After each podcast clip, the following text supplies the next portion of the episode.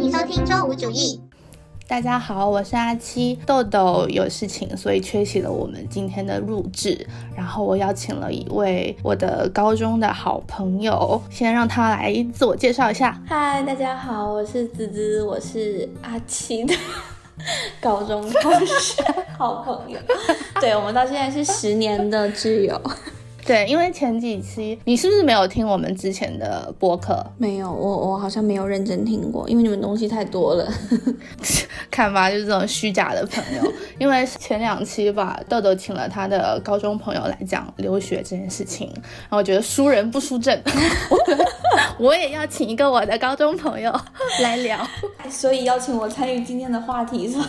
我是这个话题的比较资深的参与者是吗？就是刚好嘛。我们今天想聊的事情就是比较严肃，是关于校园暴力的。因为前一段时间，我不知道你有没有看那个韩国的新闻，就一连串爆出了很多那些 idol 涉嫌校园暴力的事情，然后很多韩国网民都在就是很愤怒的骂那些人，然后要他们不能再活动什么什么的这个样子。前两天吧，我也看到。在微博上面有一个校园暴力的事件，是个十六岁的男生吧，好像是因为是同性恋，所以被大家欺负这样子。因为我们过去的校园生活其实也算是被校园暴力这件事情环绕，所以邀请滋滋过来一起聊一下这件事情，因为我们也算是他的受害者。嗯嗯，聊起来会比较，也不能讲得心应手。感同身受一点，感同身受。对，其实我感觉校园生活有这个校园暴力，我觉得是一件很常见，我觉得几乎是家常便饭的东西。但是我其实有问过豆豆，他说他初高中都没有过校园暴力的事件，他身边也没有，就是他的学校里面。哦，真的吗？对。然后我当时很惊讶。对啊，我觉得我初中也有，高中也有，不是我，哪怕旁人我都觉得到处都有这样子。我以为是件很常见的事情哎，即使是在一个很好的学校里面，好神奇。那我们是在一个什么样？哎，但是你要想，我们的初中先不说吧，高中我们也算是在重点学校里面，就还是会有校园暴力的情况发生。而且我感觉校园生活本来就不只是学习这一件事情，里面的东西内容本来就挺多的，所以我感觉有校园暴力才很正常啊。对，我一直觉得校园就是一个小型社会。对对对。虽然现在成年人们老是看不起这些学校生活，觉得很轻松。很很纯洁，但我一直都觉得不是这样子的。没有，其实我觉得校园校园生活在一定程度上来说，其实还是有点复杂的。而且我觉得某种程度上，因为未成年人的原因，就大家做起事情来更无所顾忌，所以更容易伤害到别人。大家的成本好像太低了，好像动动嘴啊，个人的行为就可以就是伤害到别人，自己付出的要付出的代价太低了，所以就好像都肆无忌惮。那我们来说一说，在我们之前的校园生活里面有。过什么具体的校园暴力的事件？先从你觉得比较小的讲起，就是还没有到那么严重的。我觉得比较常见的、比较不觉得算是校园暴力的那种轻级别的校园暴力，我觉得应该是语言上的吧，就是同学之间的那种开玩笑。就比如说我拿你一个点来开玩笑，然后我们就会当做一个梗，一直的去说，一直的去说。说其实我没有认真的要伤害你，我就是觉得这个梗很好玩，然后就朋友之间就会一直拿这个梗来说，然后其实。你心里是不舒服的，就是你应该是会介意的。你的角度，你就会觉得我们可能是语言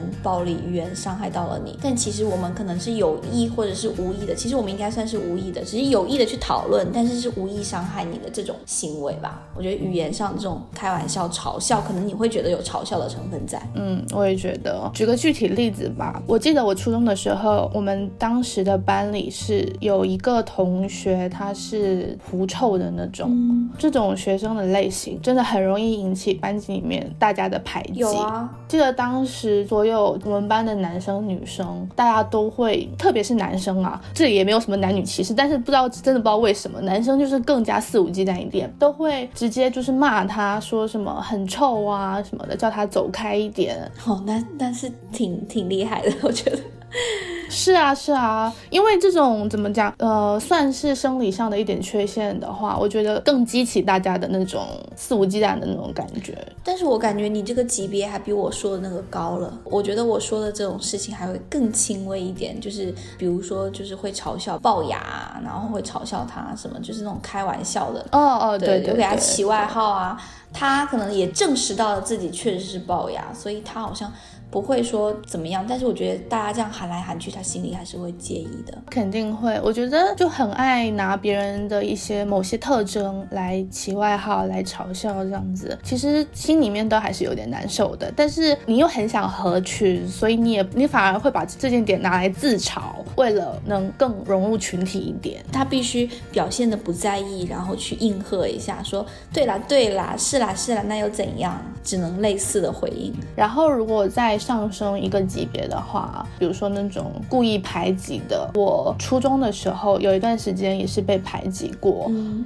现在看来已经是小事一件了，但是对当时的我而言还是蛮受伤的，而且我当时真的一度抑郁。哦，真的吗？对啊，我当时没有意识到我在抑郁，但是我后来想想，觉得那段时间其实是蛮整个心情是很。很压抑的，我一直印象深刻。有一个画面，当时我们学校门口有一个台阶是通到地下通道的。嗯，我每天都是很早到学校嘛，那个门还没开，所以我会在那个台阶上面坐一会儿。然后我印象深刻，有一天是我坐在那个台阶上，我突然看着来来往往的人，那个感觉就不知道自己。在那里的意义是什么？当下真的很想死，不知道我是谁，我在哪，我在干嘛？对，就是那种感觉。我觉得应该是那段时间心情也受到影响，就是因为被排挤的这件事情。我觉得我的骨子里面还是一个喜欢朋友可以分享，然后当时我认为的我的好朋友都因为一些事情来排挤我的时候，我就会觉得很受伤。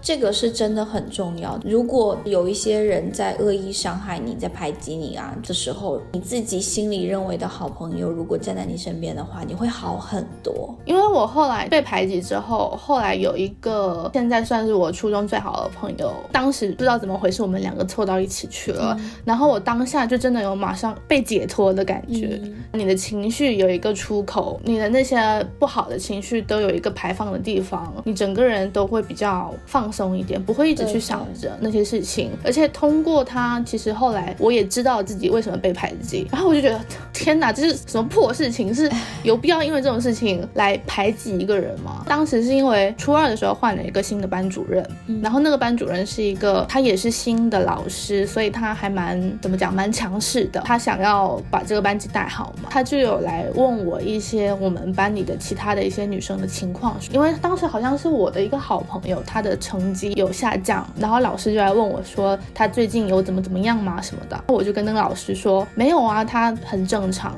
我还夸了那个女生一下，说我觉得她还蛮分得清轻重缓急的，所以其实没有什么其他事情影响他的成绩，可能只是刚好发挥不稳定罢了。可能我那个时候在跟那个老师讲的时候被别人看到了，他们就以为我在讲那个女生的坏话，就是跟那个女生讲，他们就开始排挤我。天呐 我后来知道这件事情的时候，我想说这什么什么乌龙啊！其实我觉得当时初中高中那阶段，我感觉被排挤好像真的是属于自己是蒙圈的那一种，不知道为什么有一天突然感觉到了别人对你的敌意，对你的恶意。有时候可能都没有具体的矛盾，就是单纯的，嗯，我看你不顺眼，或者是我觉得你是怎么样的人。但是其实你们根本就没有什么具体的接触，或者是你听别人说，哎，他是一个怎么样的人，然后就人云亦云。而且大家在那种时候都会有一个从众心理，对对，他说那个人不好，我也要跟着说他的不好，然后大家就开始一起排挤，然后还要站队，对对对，还要站，这我真的觉得好无语。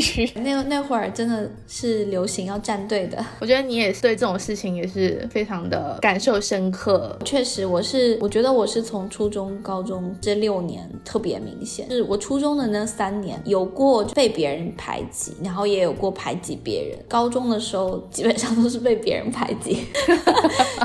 是我我觉得一开始我都不明所以，不知道为什么，然后就一直这样子把高中过完了。我觉得我高中最重要的点，就是因为当时有嗯你们两个，就是我觉得很好的朋友，就一直在，就好像不管就是外界发生了什么，或者是言论是怎么传的，不管那些真实性有多少，我感觉因为你们始终站在我这边，让我觉得我的高中没有那么的绝望。但是我觉得，如果是我是孤立无援的话，我应该会特别特别崩溃。因为我记得有一阵子高一刚住完的时候，因为我跟兔子两个人是一间宿舍，然后当时我们宿舍其他人已经搬走了，只剩下我们两个。我们两个是属于那种会窝在宿舍不去晚自习、不去上课的那一种那一种学生。我觉得当时应该就大家都挺排挤我们的，我们就好像也有点破罐子破摔的感觉。直到后来是没住宿了之后，慢慢就好像好一点。但是如果你是孤立无援的话，那段日子应该就会更加难熬，不知道自己的心情绪要往哪里发泄。嗯，我稍微解释一下，兔子是我们高中的另外一个好朋友，我们这三人小组对走过了风风雨雨。高中的时候，因为对面这位女生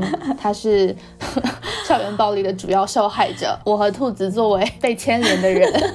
所以我觉得我是处于风口浪尖的人，也要感谢你们俩那些年一起受过的摧残。我们两个人，哎，当时其实真的也不知道为什么，就是坚定的站在你这边，其实也没有坚定的站在你这边，就是莫名的站在你这边。好像也没有坚定不坚定，一直就是那样子，就是默默的。我记得刚开始的时候，其实没有特别的要很明确的去站队还是怎么的，因为我们也是作为高一新生刚进去，主要那些对你暴力的人都是高二、高三的吧，对吧？嗯，而且我们年级的话就是别的班，本班的还当时还没有什么。所以其实没有要逼我们去站队，说如果你跟他玩就不能怎么怎么样什么的。对对对对对。但其实我想，我想了一下，当时就算是说真的有这样的一个一个情况的话，可能我们也不会为之所动。我觉得就是一种很奇妙的东西在。对，你要不要大概讲一讲你高中的那些主要的来龙去脉？你觉得你还记得起来吗？或者你愿意愿意讲吗？其实我是愿我我是愿意讲，但是问题是我有点记不太住了。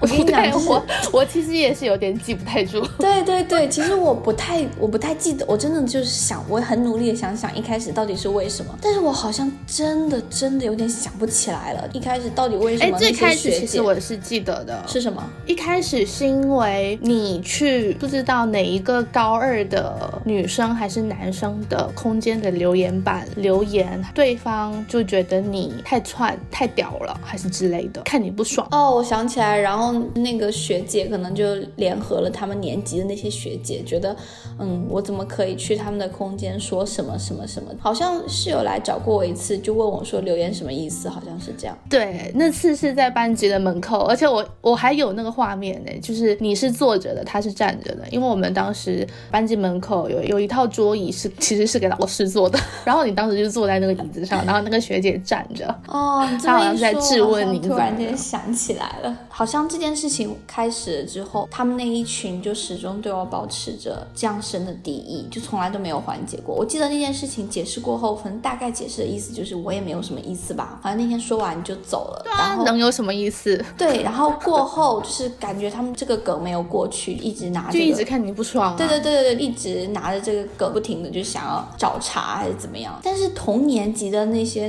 同年级的那些完全就是跟风吧？对，因为我跟他们都没有什么接触，对，同年级的那些完全没有任何事情。真的不知道为什么，然后就突然间一开始是一个人，后来变成两个人，后来变成一群人。年纪里面比较跳的那些女生，全部都要出来站队，感觉以前是朋友，可能见面还会打招呼的那种隔壁班的那种路人朋友，因为要站队这件事情，到最后好像就直接变成陌生人那样。但其实我觉得童年级的这些女生还只是不跟你说话，不跟你打招呼，就大家不做朋友，那就算了。对，对但当时其实后后面又因为这些事情发生了非常多曲折的事情，也有扬言说要打你什么的。有啦，他跟我们年段某个男生，可能都没有在一起吧，就是暧昧。然后可能那男生以前喜欢过我，就是开始觉得我跟她男朋友还勾勾顶啊，就是还有纠缠。我就觉得我们我还有在刻意的勾引啊，靠近她的男朋友，他就觉得我很很绿茶之类的，然后就是扬言说要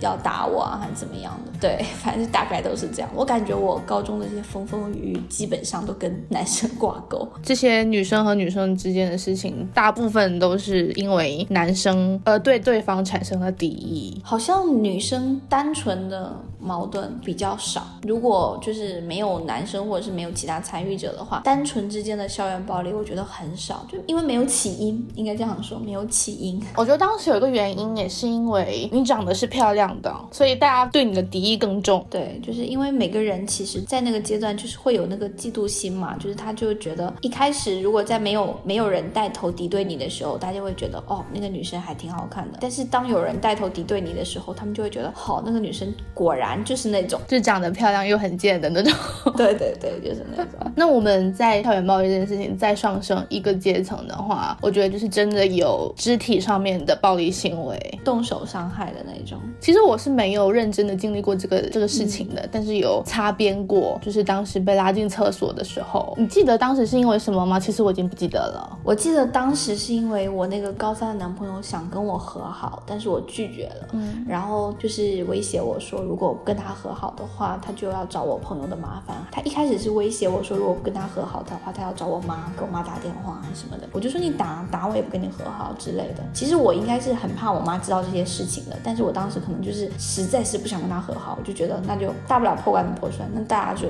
打就打，反正我就就不想跟你和好。他就说，那如果这你都不会痛苦的话，就是他的意思是我要去打你的朋友，你才会痛苦。那我就是要他已经产生报复心理，所以才会说当时去找到你。真的，我觉得你们就太无辜了，你们没有做错什么，但是无端端被牵连，对，无端，对的。但是我最后都没有妥协，尽管他们真的最后对你们做的那些，我心里真的很歉疚，但是我更不可能妥协，你懂吗？你拿这个威胁我，我会痛苦，会难过，就是会歉疚，但是我更不可能妥协，因为你已经激怒我了。我稍微讲一下前因后果，是这个男生是当时滋滋的前任，但是后来其实是已经要分手了，因为这个男的人品真的是，就是会觉得怎么会在学生时代遇到过这种男生？他当时我记得是不是有打过你？对对对，他当时打我还打得很严重，好像我记得他那天是连打了我九个巴掌，直接把我打晕在地上，我整个人是晕的，趴在地上的时候，我们一致都认为这个男的是不能再继续这样子纠缠不清下去了，所以就是觉得要马上断干净，因为那个男的是在当时我们学校里面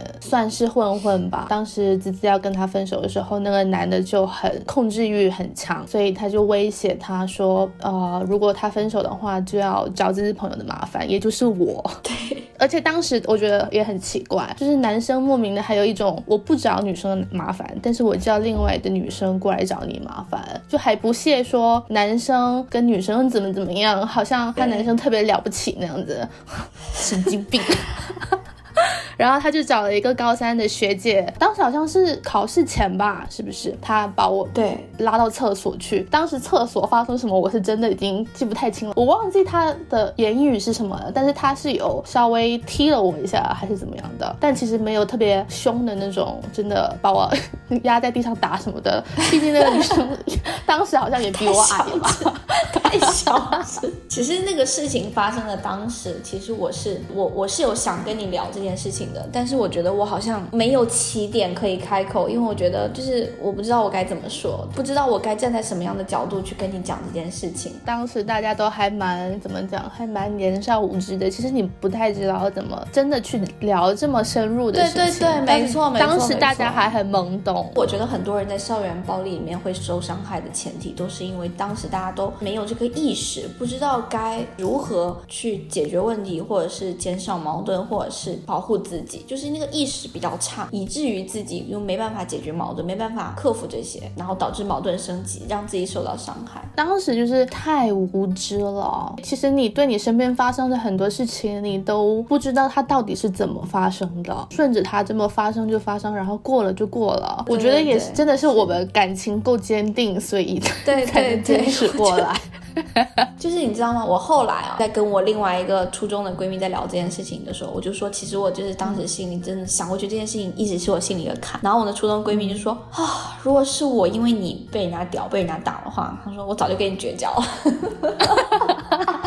我说是吗？她说我觉得我在当下那个时候我会。他说现在想反过来，当然觉得说我不会啊，我可以帮你，跟跟你一起克服什么人生的困难。但是我觉得当时我，他就觉得他心里很脆弱，他觉得他不会。这可能是因为我自己也被排挤过，所以其实我不太会再去这样子排挤别人。而且那个时候我们其实已经认识了，已经是高二还是高三了吧？对，已经是后期了。其实是已经很熟的情况了，所以我我那个时候不会再去做什么事情了。就是我跟你是朋友，就是朋友，当然不会因为其他的事情再改变我的决定。但是我记得你当时是很内疚的，因为我们就是这件事情发生之后，马上就要去考试。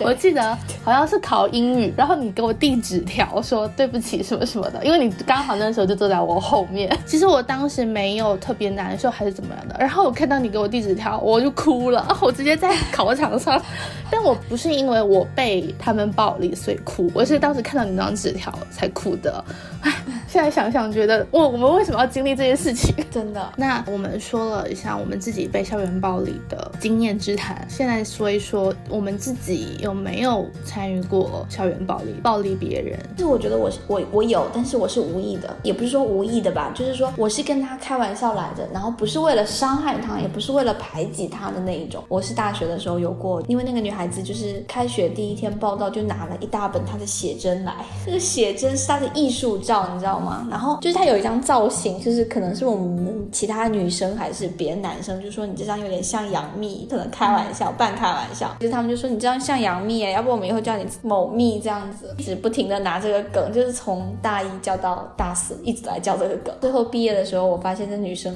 把我拉黑了。大一到大四，她从来就没有体现，没有表现出来过，因为可能就是像你说，就是为了跟我们这一群要融合在一起，所以她必须表现的跟我们可以玩到一起，她就一直默默忍受吧。可能我们拿这个叫他外号某蜜某蜜啊，讲哎你的写真拿出来给我们看一下嘛。我发现到毕业的时候，我才发现他屏蔽了我的朋友圈。你意识到自己给人家造成了伤害，我意识到说其实应该是伤害到了他，但是就是我想要告诉他，我无意真心伤害你，我真的就是觉得开玩笑来着。他当时的应和啊，他当时的回应也让我不知道，就是我没有反应过来他是心里介意的，我没有想到说他心里其实应该是受到伤害。我觉得有很多这种情况，可能我们觉得是开玩笑，但我们不知不觉中其实是伤害到了对方。对我还是说我初中的时候，因为那个狐臭的女生，我也不能说我有做过什么实际性伤害她的事情，但是我觉得当时所有旁观的人其实都给她造成了一种伤害，因为我们当时没有人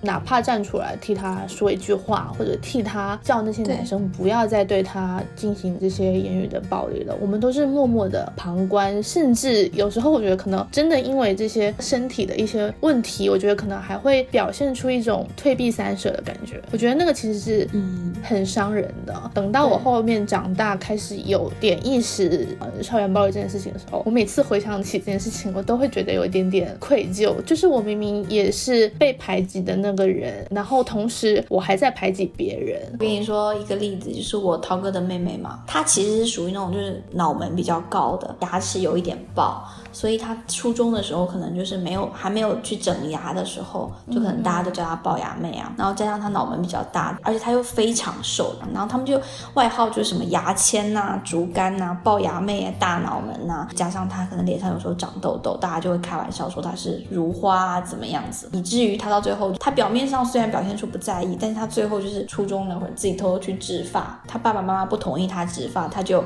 自己去医院植发。从手术室出来了之后。打电话叫他爸去医院刷卡付钱，这样子就是已经介意到这种程度了。包括到现在，他就一直说初中的时候啊，他们就说我是如花如花。然后到初中现在的初中同学聚会，他都不愿意去，因为可能以前去过一次吧。然后他们就会说如花，你现在变得好漂亮，你以前什么什么什么，他就觉得就是可能你们说的是事实吧，可能我当时确实比较丑，但是。给他造成了伤害，他心底一直就是无法释怀这件事情。而且听你讲这件事情，我想到当时我们所有人，现在我们所接触到的实力，其实都没有想过要去寻求家长的帮助。比如说像你说这件事情，他其实跟他爸妈讲了，但他爸妈无动于衷，相当于反而会觉得你为什么好端端的要去植发？但其实他肯定有他背后的原因，对他就会觉得你心思放在学习上，他没有办法去跟孩子。好好的去有效的沟通。他只会觉得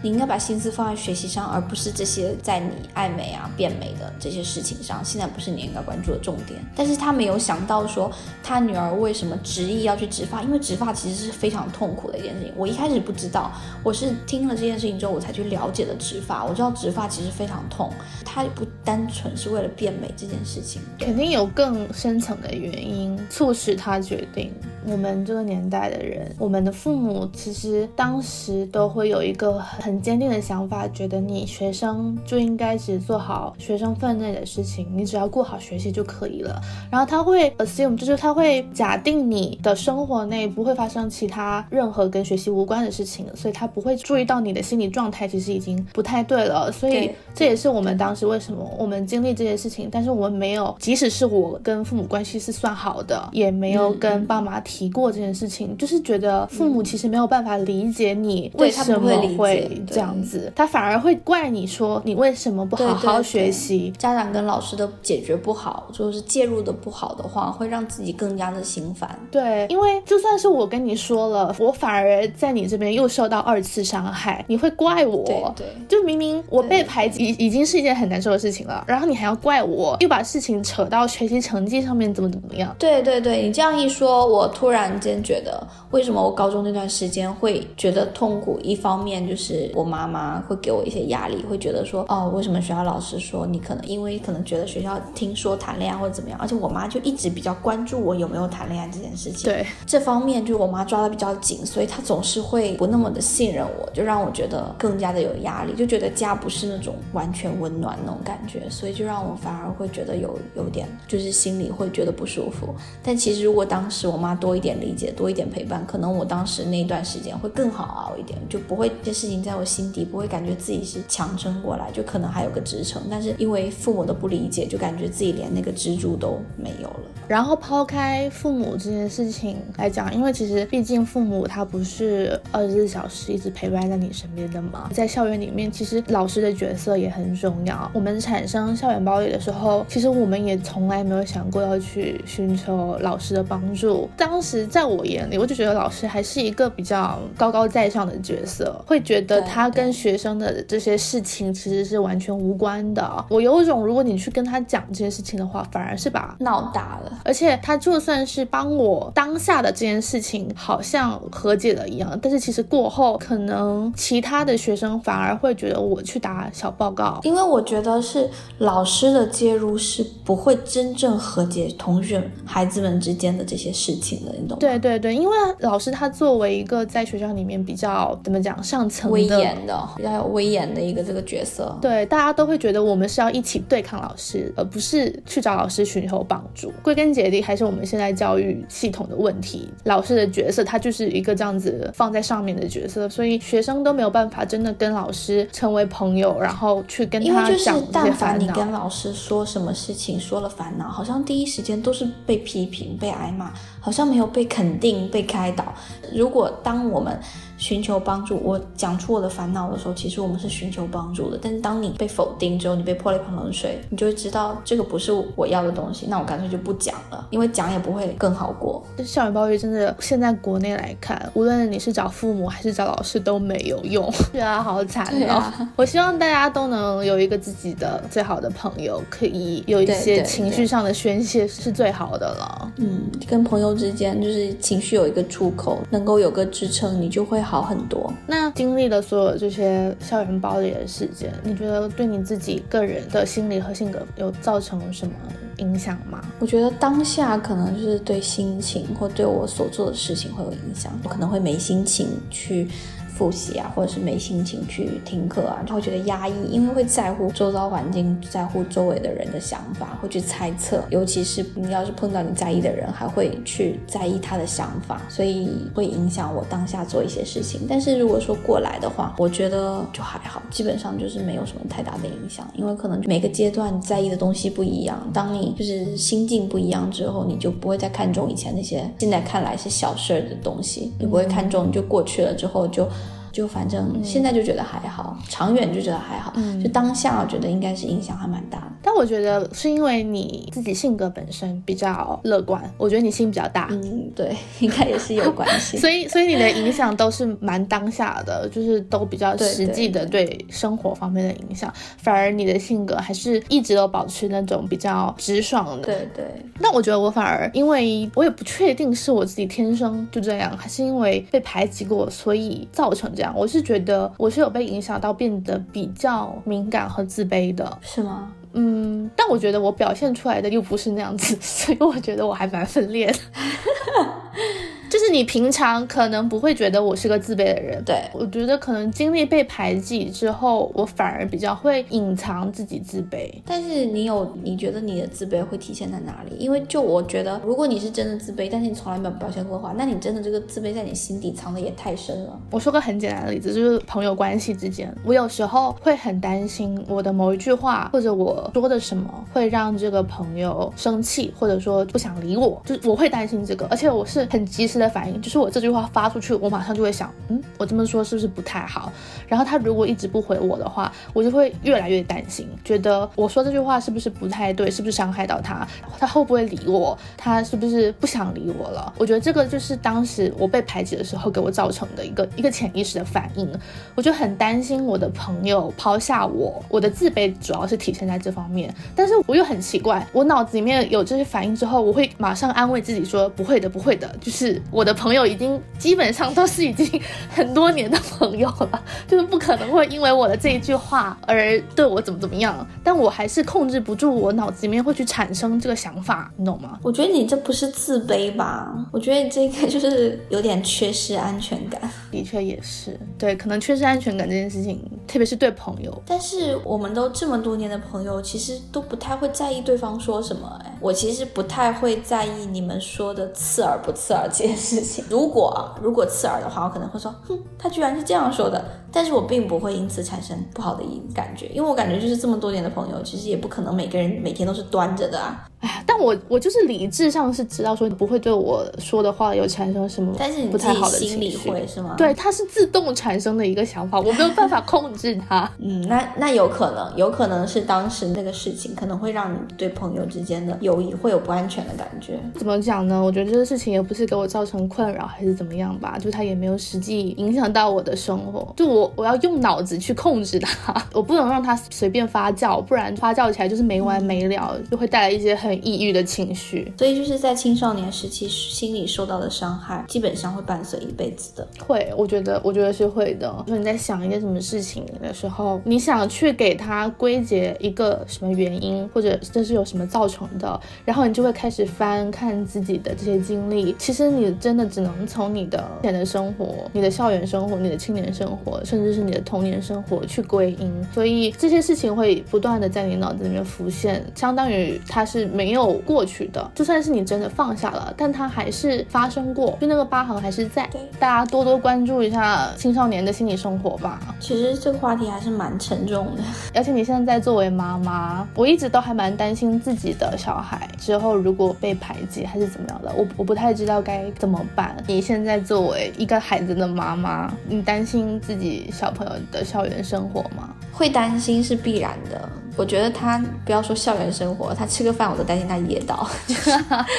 会担心是必然的。但是家长，我觉得要摆好自己的心态。如果说父母要对自己的孩子有没有什么措施能让他远离或者是减少校园暴力啊或者校园伤害这块，我觉得最重要的一个就是父母要尽量跟孩子同频。我们也不可能代替他去经历，也不可能说。处处把他保护起来，因为他总是要在经历中成长的。我们只能是帮助他，或者是陪着他，把他的内心建设起来，让他又有自己保护的意识，或者是解决，或者是面对这些问题的这个意识跟能力，让他减少受伤害，或者是让他能从伤害中勇敢的走出来，这个更重要。但是基本上我们不可能代替他去把这些伤害都挡住，因为他肯定是要自己一步一步才能长大。所以我觉得父母还是要把孩子多关心，然后。后多跟他有效的沟通，我觉得这个是最重要的。一些态度上面的问题，我觉得还蛮靠父母言传身教的。就如果你对他如果从小都能培养起一颗比较强大的心脏的话，比较积极乐观的话，其实可能在学校遇到的麻烦就会少很多。就我有看过一些关于早教的一些东西，他们觉得小孩子长大以后会有一个强大的内心的前提，是因为他小时候要感受到十分充足的爱与信任，他长大之后心里才会有勇气。如果他在幼小年幼的时候觉得他不懂，但其实他那个时候如果感受不到充足的爱，或者是感受不到这世界满满的善意的话，他其实是会害怕、会胆怯。当他小时候感觉到百分百的力量充满电之后，他才会有那个胆量去面对外面的世界。所以我觉得可能。我也不会做过多的干涉吧，我觉得就是给他足够的爱和信任，但是不要把他保护的太好，就是告诉他要让他感受到爱，然后会默默支持他，一直陪着他这样子。对，我觉得很多父母可能觉得小孩子就是小孩子，所以从来都没有以一个平等的角度去对待他，去跟他沟通，所以就会造成很多小孩子不跟你沟通啊这种情况，还有一些其他的误解。哎，那这样说你的心态摆的蛮好的哎。对啊，就是我觉。觉得我我心态就是还蛮，就包括我平时如果是去上班的话，我都会跟他说，我说 Miki 妈妈是去上班哦，等下中午回来你就在家怎么样怎么样。他有的时候会哭嘛，因为看我走他会哭，然后阿姨就会说你偷偷走就好了，你偷偷走他不要看到你他就不会哭啊。但是我就告诉他，我必须要跟他沟通的，你们不要觉得他听不懂，你所有的事情我我们我在家所有的事情我都会跟他沟通，就哪怕他哭啊闹啊，或者是其他的事情，我都会告诉他这个事情是为什么，我我要去做什么。所以你要怎么样？你应该先吃完饭，我们才可以怎么样怎么样？就是我都会去跟他讲，不管他听不听得懂，就是我觉得都必须是要平等的去沟通，他就是慢慢能感受到你对他的尊重和爱。那我是不是可以期望自己的干儿子之后是一个阳光的美少年？是的，是的，是的，我们会是一个阳光的美少男，就是不要变成中央空调就好了。这样我会很无奈。这这个东西吧，你管教他也不对，你不管教他也不对，要教也不知道从何从什么地方开始教。我那天跟我老公开玩笑，我说不要到时候有女生追过来说，哎，你们导员对我们怎么怎么怎么，我说我都不知道该怎么解决。然后我老公说怎么会呢？我们这么优秀的家庭，肯定教出的男生就是三观情感都特别正。我说那不好说，万一他以后有点钱又长得帅，然后追他小女生一屁 low 的，我说但他不好变成渣男，我说那怎么办？希望他之后还是善良一点吧。善良的阳光男孩，就是还是要引导他有一个积极正面的情感三观。好，那我们今天其实也聊得差不多了。那关于校园暴力这个话题的话，可能前面讲的会稍微有一些些沉重，但是我们还是希望，无论你是正在经历校园暴力，还是你已经是经历过校园暴力的，都希望你可以心里已经得到缓解，不要再被过去的事情困住，不要太难过。如果你正在经历校园暴力的话，希望你可以找到一个真正的好朋友去抒发自己的情绪，挺过这段时间就没事了。大家一定要相信，就是人是在经历中成长的。你现在经历的这些事情，可能你当下觉得很糟糕，但是嗯，它一定会是你人生成长路上的一个台阶。只要经历过，你就会长大，你就会知道原来就是这么回事。所以不要过于的呃看重和紧张，不要过于的彷徨，要相信就是一切都会好起来。好，那今天就先这样子，拜拜。转了身上体温才像精彩，谁留给他？